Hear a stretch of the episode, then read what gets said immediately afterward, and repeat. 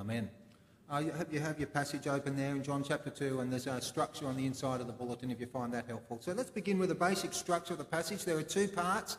Both parts have three smaller segments within them. There's actions, words spoken, and then some kind of remembering or recollection going on.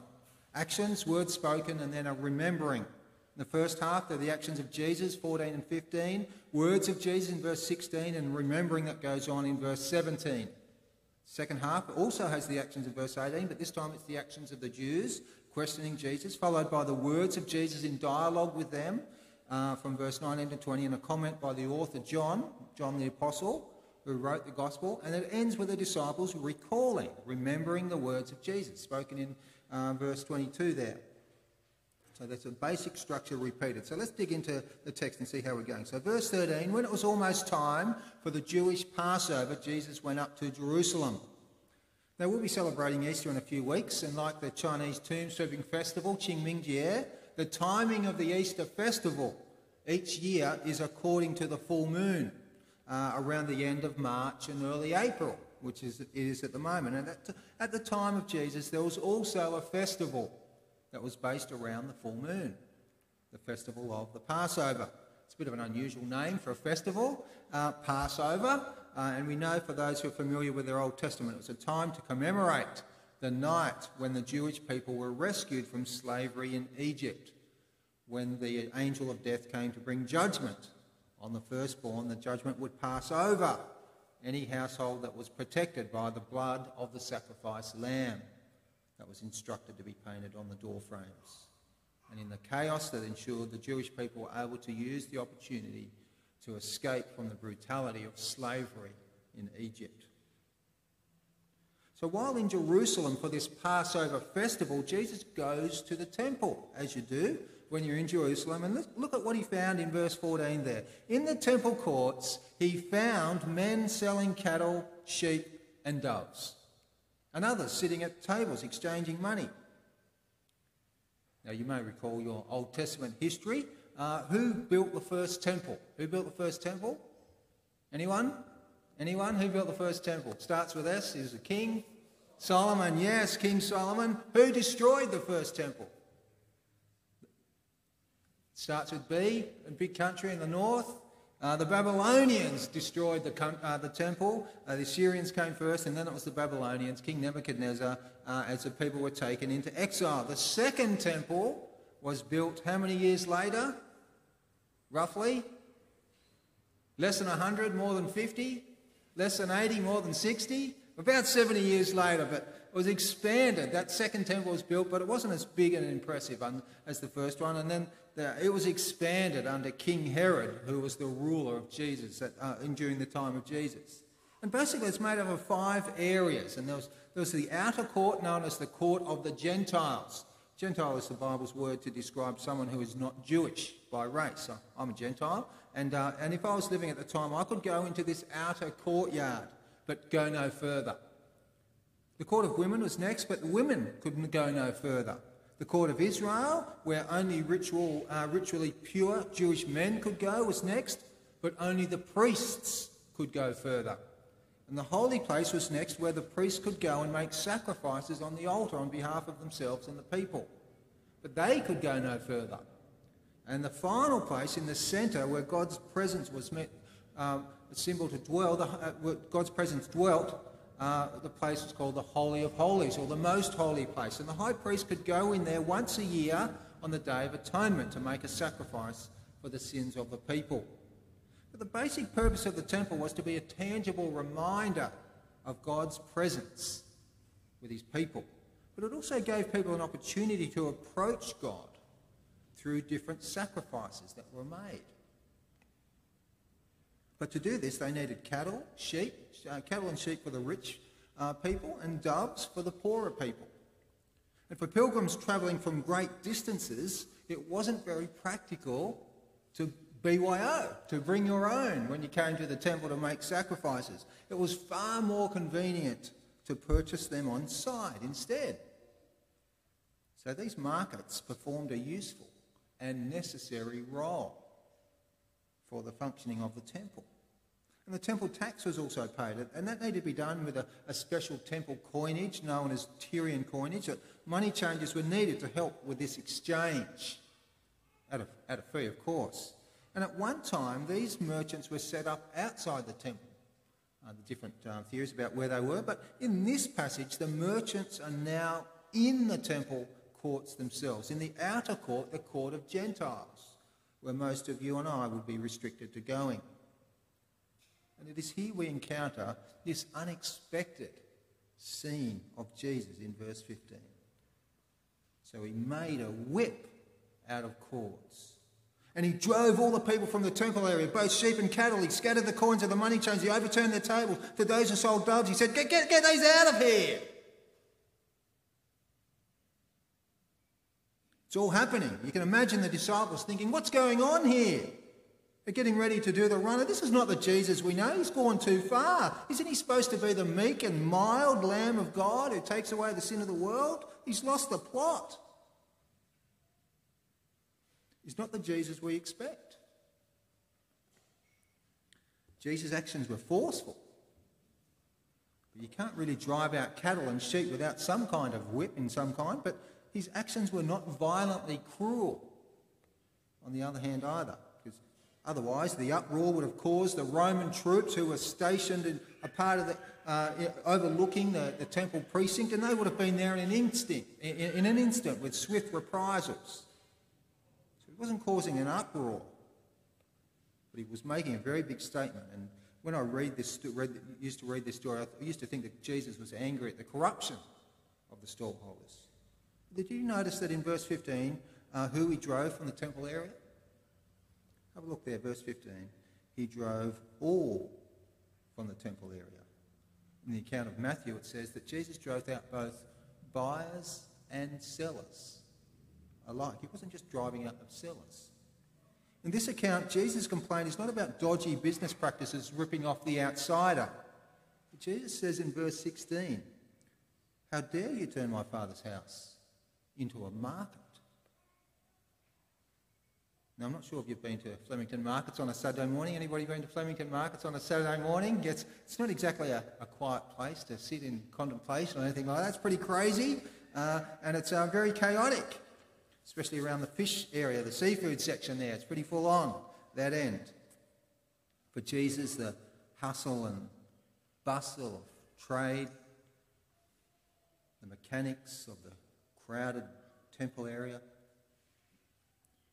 the uproar of buying and selling was so noisy that no one restricted to the court of the Gentiles could easily focus. The people were hindered from coming to God. And part 1 rounds out with this verse in verse 17. His disciples remembered, remembered that it is written, Zeal for your house will consume me. Now, it's not clear when the disciples remembered this text, but it's a quote from Psalm 69, written hundreds of years before. And it's about a righteous person suffering, crying out to God because of having to endure opposition. Let me read a part of it for you Psalm 69. Lord, the Lord Almighty, may those who hope in you not be disgraced because of me. God of Israel, may those who seek you not be put to shame because of me. For I endure scorn for your sake, and shame covers my face. I'm a foreigner to my own family, a stranger to my own mother's children, for zeal for your house consumes me. And the insults of those who insult you fall on me. In this psalm, the righteous one suffering is suffering, the, the, the one who's suffering. Those opposing him fail to be sympathetic to his profound commitment to the temple and what it represented. The zeal Jesus shows also reflects his profound commitment to what the temple represented. Jesus wasn't opposing what the temple represented. Jesus was clearing the way for genuine, genuine, unhindered worship of God at the place where God had designated at that point in time. But just like the psalmist, that zeal also results in opposition to Jesus, an opposition that unfolds throughout the rest of the gospel. We're only at chapter 2, but it continues to unfold. And when the language of consumed here is used, zeal for your house will consume me. It is more than just being consumed in a, in a psychological sense, but it's also in the sense of being destroyed by being completely consumed. So Jesus will ultimately be consumed by his death. That is related to the second part of this passage. For Jesus not only clears away what hinders people from coming to God, he clears it away. But Jesus also clears the way people to come to God. He clears a way, but he also clears the way. The second point is Jesus clears the way for people to come to God. Not a way, as if there's many ways to God. He clears the way, that there is only one way to God. But there is more action here in verse 18 to 20. Then the Jews demanded of him, What miraculous sign can you show us to prove your authority to do all this? Now, at this time in history, for the Jewish nation, there was an atmosphere of expectation that a Messiah like figure, an anointed one, would appear, a political king of some kind would come and rescue them from the hands of their enemies, their Roman overlords. And so there's this expectation then. In Australian culture, we sometimes use the expression, go with your gut. You might be familiar with that, you might be not. It's an unusual one. Go with your gut. You have a gut feeling about something. So you go with your gut to make a decision about something. To go with your gut uh, is another way of saying that you just have a deep sense of something, a deep sense of something, and you make a decision accordingly.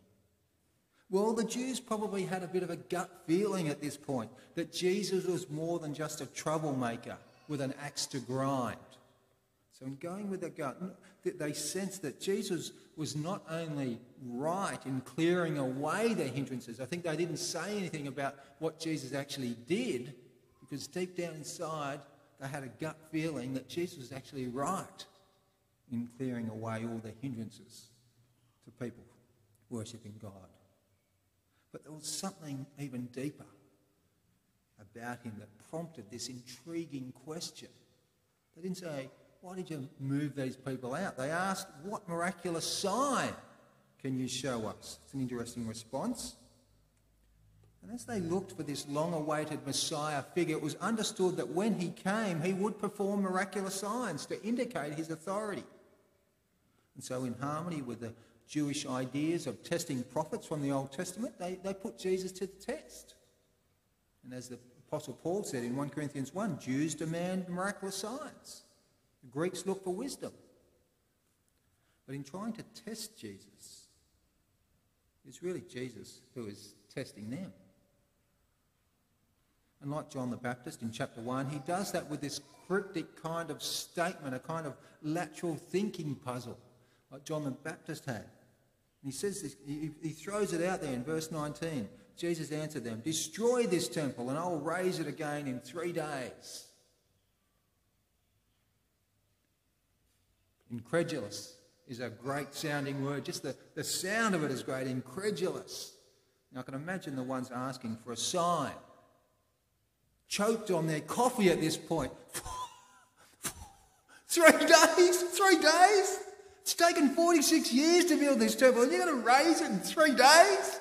Are you serious? Oh, God. You crazy? Oh, three days. And with a strong emphasis on the word you in the text. It's almost like they're scoffing at the suggestion that Jesus, of all people, could provide what they were looking for. But Jesus wasn't interested in performing fancy stunts on demand. Jesus couldn't entrust himself to allegiance based on superficial performance as Jesus pointed out on another occasion. They could read the signs in the sky about the weather well enough, but they, they couldn't read the signs that Jesus was providing about who he was. The clearing of the temple was a sign that one greater than the temple was here, and they missed it. And the irony is that they asked for the miraculous, but they were focused on what wasn't. And verse 21 draws that out. But the temple he had spoken of was his body. The destruction of the temple that Jesus is talking about is not the destruction of the temple of stones and mortar that's right before them, that took 46 years to build. It is the destruction of his body through the death, his death on a cross. Raising it, raising it again in three days takes place through his resurrection, as we know. There's rich irony in all this. The very people who were asking for a sign would be the means to which this sign came about. In putting Jesus to death, they unknowingly did away with the temple as a place for making sacrifices for sin.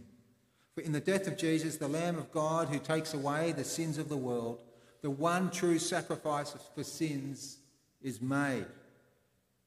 No more sacrifice in the temple is needed for people to be able to come to God, to approach God. And the temple structure was kind of like a visual prophecy, pointing to something greater than itself. It's pointing to an even greater meeting place between God and people. Jesus himself. By replacing the temple as a meeting place for God and the people, Jesus clears the way for all people everywhere to come to God.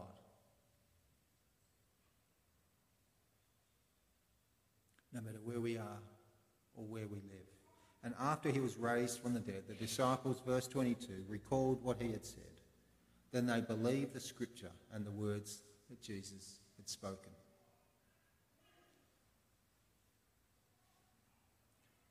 Now, sometimes I find it difficult to draw out points of application in a, in a passage when I'm preparing, and it sounds very good at application, but something, something I struggle with. And a key implication from this passage is that anyone can come to God through Jesus. Because Jesus clears the way for people to come to God, because Jesus clears away what hinders people from coming to God. Let's pause and consider how we can, sin, how we can hinder ourselves from coming to God, as well as hindering others when we gather together. We can hinder ourselves by feeling like we don't belong, that we don't belong to the dominant culture in a particular church congregation at the time. Well, social standing and popularity doesn't determine whether you can approach God through Jesus or not. Whatever your role or you'd have or don't have doesn't determine whether you can approach God through Jesus. Whatever issues you're struggling with or wrestling with doesn't determine whether you can approach God through Jesus. Let me encourage you that when you don't feel like you're a part of the church culture or you don't feel like you're part of society or you're wrestling with different things, it doesn't mean that God is any less accessible, whether that's because of mental illness or whatever the case is, family situation. God is not any less accessible. Don't lose sight of that. We can also hinder ourselves by becoming superstitious about a physical place. We don't need to be in this building to worship God. And God made that very clear over the last few years when we had to meet in the hall. God wasn't any less accessible as he, over there than he was here. Sure, the atmosphere is very different in here, and it's a beautiful space to gather in. This space here isn't any more holy than the, than the kitchen is. We approach God through Jesus. It's not limited to a space. We can pray to God in the everyday. Let's be careful of that trap as well. We can hinder ourselves by being distracted by the style of church service. Now, sometimes there's structured things that we say or pray together, the, the, the liturgy. Sometimes there's less of that, like today. Now, we can hinder ourselves by switching off when it doesn't suit our style. Whether we have more formality and dress up a little bit for the 175th celebration, or we're more relaxed with all the kids in here during the school holidays in summer with shorts and t shirt. We're still focusing on Jesus. Let's not hinder ourselves from worshipping God because this particular Sunday doesn't fit our style. Let's be careful of that. Now, there are some among us today or listening online who hinder themselves by asking God for a sign, something a little bit more miraculous, so that they can believe in Jesus. And this passage today is basically saying that if, you, if the resurrection of Jesus isn't enough for you, well, you're never going to believe. It's time to stop asking for signs and put your trust in Jesus. Talk to me or a trusted Christian friend after the service if you need to. Today is the day to stop asking for signs. It's time to start following Jesus. But we can also be a hindrance to others in our church service as we gather together. And, and certainly on a pragmatic level, we can do that uh, by something as simple by what time we get here. Now, naturally, you all know there's a bit of a logjam at 9.30 as we try to squeeze in the door, take a seat. Now, we could get away with that when there weren't too many of us. The congregation's growing now and it's becoming a bit of an issue. It's more crowded. People coming in late not only miss out on the introduction, they distract others from hearing it as well when they're trying to find a seat. And also getting here a little bit early gives you a chance to sit and focus and try to put some of the distractions out of your mind. And so when we do start at 9.30, you're ready. You're not coming in the door flustered because you've already had that time to prepare. Now, I understand having children complicates things. Uh, I, I, don't want to be legalistic about that kind of thing, but we're zealous for many things, but perhaps we're not so zealous about when it uh, comes to gathering together in a way that doesn't hinder us from coming to God. Sure, we can come to God anywhere, but we come to God together here to encourage and support one another, to challenge one another. Let's be zealous about thinking about how we approach coming together. And to give a, you a taste of what coming early looks like, pun not intended, but our 8.30 start on Easter Sunday that we're having, you'll notice in the bulletin, will be a good trial run. We're going to have coffee and hot cross buns available before the service. Uh, and so it's an opportunity to relate together and invite people who might not be so comfortable coming to church. And then if people feel comfortable, they can come in to the building. So maybe next week you can have a trial run, come here at 9 o'clock, then the 8.30 the week after. See how you go. Give you a, couple, I'll give you a week to practice. But let's try to avoid our, our log jams at 9.30 so that when we do gather, we're ready to focus. We're not distracted by so many things going on. But I think this passage is a challenge. It's a, it's a challenge about seeing a Jesus who we're not familiar with. It might, might make us uncomfortable, but seeing a Jesus who is zealous for people to come to God and to have no distractions. So let's consider the way we do things, the way we approach things, the way we serve one another, and be zealous about not putting any hindrances in front of others to prevent them from coming to God. And let's be careful of the danger of putting them before ourselves as well. Now, I'm going to lead us in prayer in a moment, thanking God for what is in this passage. But I'm going to pause in the middle of this prayer to give us a moment of silence. Silence is not something we have very common in our culture, but I want it to be a characteristic of what we have here when we gather together in church. So I'm going to give you a moment of silence to reflect on what God has been saying to us through his word this morning and give you a chance to confess in your hearts where you need to. So I'm going to pray and thank God for a moment, and then you'll, uh, you'll hear the pause. And so it'll be an extended pause, uh, and so I'll just give you that time to reflect and think about what God's saying. Let me pray. Heavenly Father, we praise you that Jesus has cleared the way for all people everywhere to come to you. We thank you that in his zeal he was led to the cross and died in our place as the Lamb of God who takes away the sins of the world. We thank you that in Jesus the Christ, our Messiah, the one true sacrifice for sins was made. That in Christ Jesus, the meeting place between you and us is revealed. We thank you that meeting with you is not restricted to a building or a particular geographical place, but that we can come to you any place, any time through Jesus.